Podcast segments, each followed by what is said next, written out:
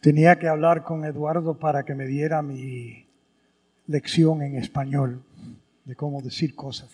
Acuérdense que yo vine de los 10 a los 10 años de aquí y crecí con todo americano, así que el español, el vocabulario lo tengo un poco...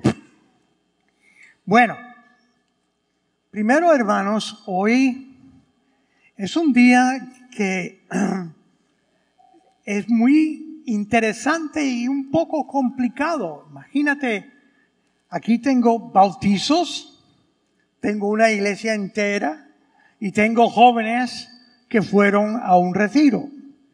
Entonces, la cosa que quiero preguntar es, ¿qué tiene que ver esto con esto? ¿Qué tiene que ver los bautizos con el retiro de Querigma? Y voy por eso fui al colegio, por eso tengo la maestría en teología. Miren, hermanos, cuando nosotros nacemos, nosotros experimentamos un fenómeno que no sabemos cómo exactamente cómo comenzó. Me refiero a lo que la Iglesia Católica le dice el pecado original. ¿Qué quiere decir eso?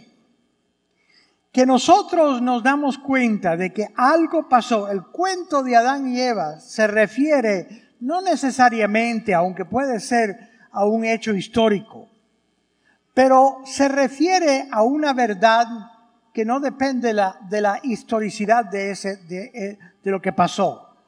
¿Qué es lo que se refiere? El cuento de Adán y Eva se refiere a que algo ocurrió, que nosotros estamos desconectados de Dios. Que Él nos creó conectados. Él nos creó así. Pero algo que ocurrió por la decisión del hombre, nosotros ahora nacimos desconectados. Entonces, yo siempre les he dicho que la, palabra religión quiere decir reconéctate. Re otra vez y ligión es de la palabra liga, de conectar. Así que en la religión cristiana, este está diciendo, reconéctate. ¿Por qué? Porque estás fuera de sintono con Dios. No estás sintonizado.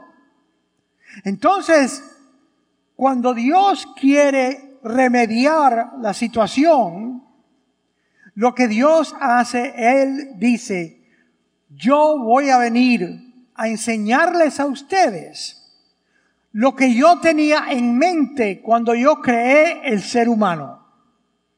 Cuando tú y yo vemos a Jesucristo, lo que estamos viendo es Dios ayudándonos a ver lo que quiere de ser un ser humano normal. Jesucristo es el único ser humano que ha estado normal. El resto de nosotros desconectados y fuera de sintono con Dios. Entonces, cuando Jesucristo se, se hace hombre, nos dice, síganme, síganme. ¿Por qué? Porque si tú quieres tomar y beneficiarte de lo que Dios tenía en mente cuando nos creó, tenemos que volver a reconectarnos con Dios. Entonces, por eso nosotros nos llamamos cristianos. ¿Por qué? Porque somos discípulos. ¿Qué es un discípulo? Un discípulo es un estudiante. Nosotros somos estudiantes. ¿Qué estamos estudiando? Estamos estudiando cómo ser seres humanos normales. Porque mira, aunque tú pienses, ah, pues yo soy normal, no, Tú eres normal porque te estás mirando a todo el resto de la gente que son anormales. Y tú dices, ah, mira, tú y yo somos lo mismo, somos normales. No, porque Jesús es el único ser humano normal. Entonces, cuando nosotros miramos a que estamos descompuestos, miramos y decimos, ay, esto es pecado. ¿Qué es el pecado? Que estamos desconectados con Dios, que no entendemos quiénes somos. Entonces cuando Cristo viene, Él viene a reconectar. ¿Y cuál es la primer señal? Porque Cristo nos quiere dar señales de que, se está reconectando con nosotros. La primera señal es el bautizo. El bautizo es la primera señal que Cristo quiere reconectarse contigo. Esa es la primera señal. ¿Y por qué se usa agua? Porque cuando tú naciste, lo primero que pasó es que tú saliste de un saco de agua dentro de tu mamá. Y cuando sales del saco de agua, ahí este es el vientre de la iglesia, donde nacen de nuevo los hijos de Dios. Así que, hermanos, ustedes que ahora van a bautizar a sus hijos, lo que van a hacer es decir, queremos que nuestros hijos estén reconectados con Dios. Ahora, eso no termina no termina la cosa. ¿Por qué? Porque tú puedes reconectarte, pero no abrir la pila. Tú puedes estar conectado, pero que nada está pasando entre tú y Dios. Cuando mucha gente, y esto es una cosa súper triste, mucha gente viene y yo le digo, bueno, quieren casarse, yo les digo, bueno, ¿estás bautizado? Sí, padre, yo estoy bautizado, confirmado y recibí mi prepara comunión. Y cuando empiezas a hablar con ellos, no saben ni papa de su fe. ¿Por qué? Ah, porque tuvieron una fiesta, pero nadie los llevó a la educación religiosa. Ah, porque sí, me tomaron fotos, pero nadie los trajo para que se formaran en la fe. Padres y padrinos, ustedes están, tienen esa responsabilidad. No solo tienen que reconectar a Dios, tienen que abrir la pila para que la gracia de Dios vaya de Dios en la manguera y vaya hacia ellos. Porque si ustedes no la, abren la pila, y la pila es practicar su fe. Si ustedes no abren la pila, estar bautizado no hace mucho. Así que Hoy estos niños se van a bautizar. Una, cosa rápida. Mucha gente pregunta, porque los protestantes a veces nos, nos tiran y nos dicen, ay, pero estos niños ni saben lo que va a pasar. ¿Por qué no esperan a que ellos puedan escoger bautizarse? Tú sabes por qué eso no es normal. ¿Y sabes por qué no es normal? Porque el adulto siempre comienza presentándose al niño. Y, sin pedirle permiso al niño. Déjeme preguntarle. Porque esta cosa de que, ay, queremos que el niño, que la persona escoja. Ok. Entonces vamos a aplicar eso al resto de la vida.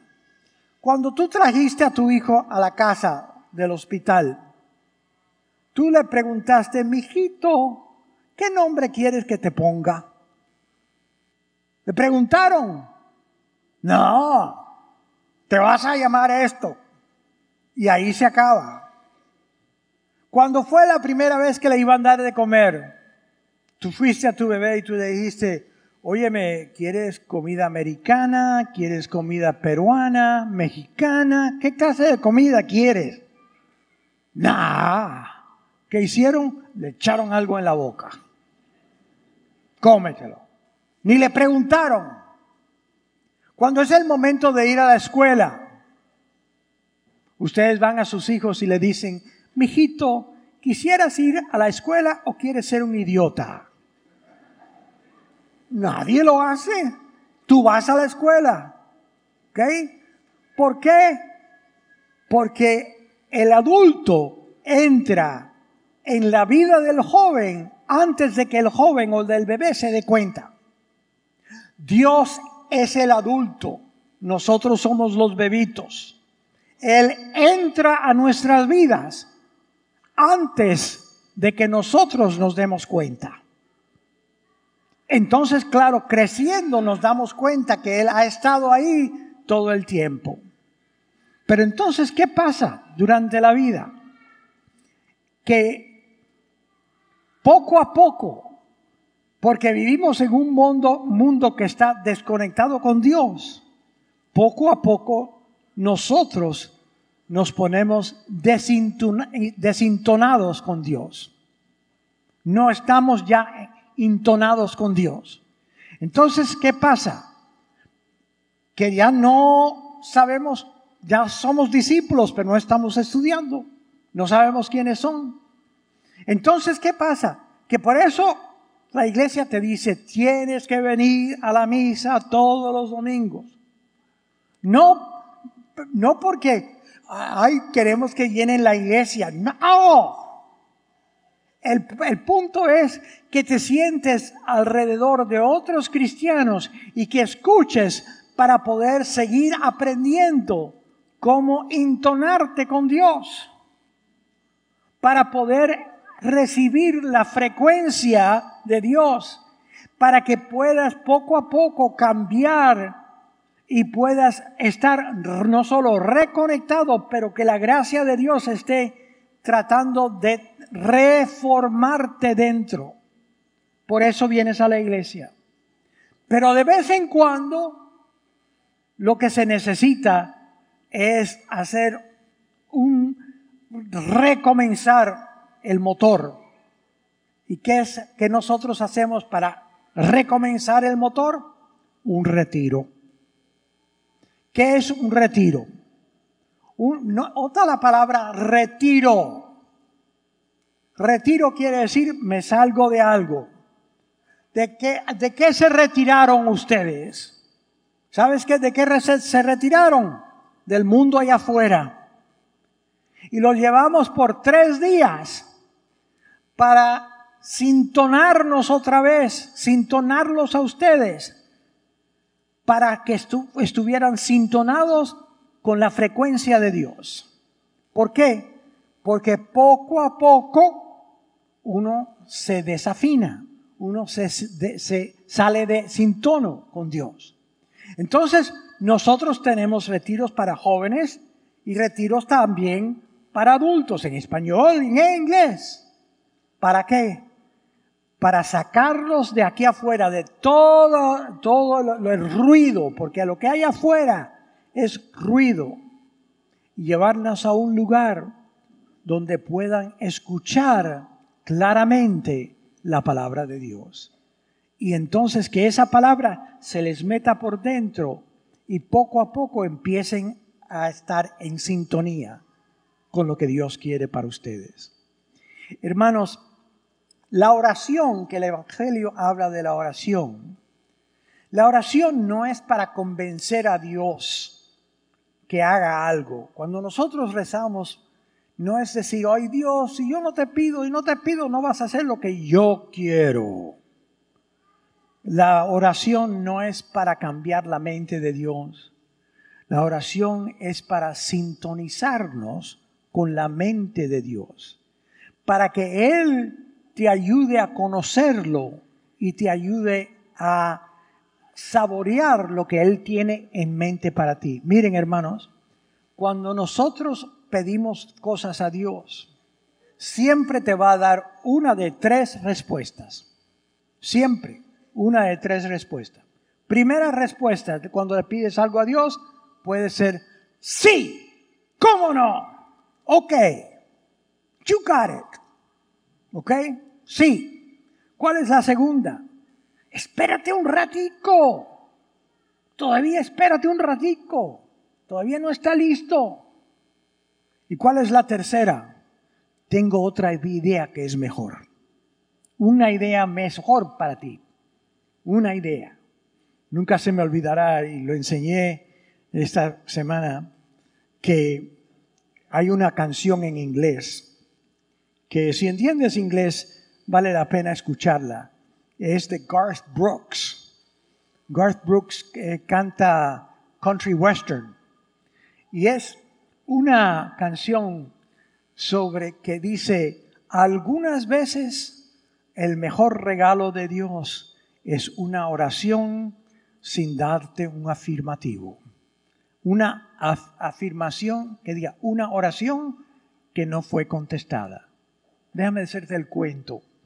El cuento de la, de la canción es un hombre que va a la reunión de su high school. Y entonces cuando él va a la reunión del high school, ahí él se encuentra con la muchacha que era su novia en high school. Y entonces, en cuanto se encuentra con ella, empieza a recordar que durante el high school, él le había pedido a Dios que esa muchacha fuera su esposa para siempre. Y se empieza a recordar, ay Dios mío, le decía Dios, ay Dios mío, si tú me das que esta muchacha sea mi esposa por el resto de mi vida, mi compañera por el resto de mi vida, mas nunca te pido nada. Y claro que no pasó, porque esa muchacha no fue. Y entonces, en cuanto se empieza a dar cuenta de que hablando con ella, porque se encontró con ella en la reunión, hablando con ella, se da cuenta de que, ay, ¿qué vi en ella? para que quisiera que fuera mi compañera. Y él se da cuenta que ella lo está mirando, diciendo, ay, qué bien él, que quería que fuera mi compañero. Y entonces, cuando se está yendo mano a mano con su esposa, mira a su esposa y le siente un amor súper profundo a la mujer que Dios le dio como su esposa. Y entonces mira al cielo y le dice, ay Señor, tu gran regalo fue de no concederme lo que te pedí. Fue de, ¿por qué? Porque tú tenías esta mujer ahora que la amo tanto. Nota qué pasó. Miren, hermanos, a mí me pasó eso mismo. A mí me pasó eso mismo. Cuando yo estaba en high school, yo tenía una novia que se llamaba Valerie. Y Valerie era preciosa, ¿ok? Preciosa. Y yo era un senior en high school. Tenía pelo, ¿sabes? No estaba gordo, estaba bastante hot, ¿ok? Estaba bastante hot. Y entonces mi novia se llamaba Valerie. ¿Y qué yo le pedí a Dios? Dios mío, yo quiero ser casado con una, esta muchacha, pero si no es esta otra hot woman, ¿ok? Quiero estar casado con ella y Señor, yo quiero ser un psicólogo y hacer bastante dinero. Eso es lo que yo quiero, Señor, eso es lo que yo quiero. Y mira lo que me pasó.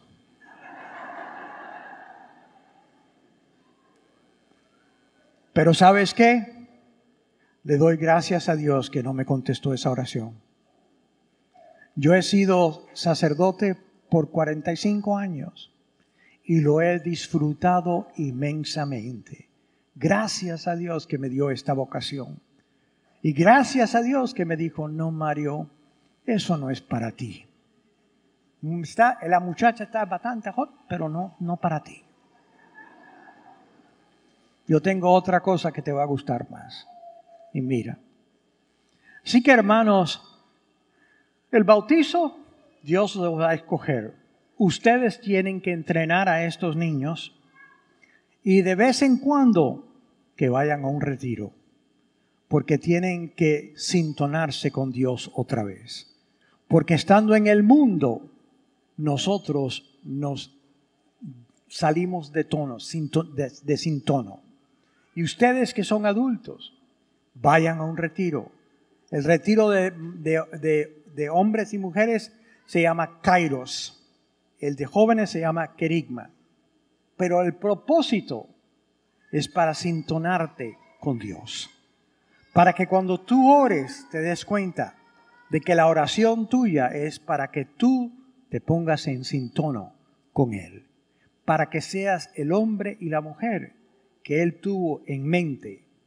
Para que seas el discípulo, el estudiante de Dios. Por eso venimos a misa. Porque esta es la clase donde nos sintonamos con Dios. Pues ahora vamos a seguir con nuestros bautizos, a empezar el, camino de estos jóvenes que Dios va a entrar a sus vidas antes de que se den cuenta. Dios va a entrar a sus vidas y va a empezar a tratar de transformarlos en discípulos de Él.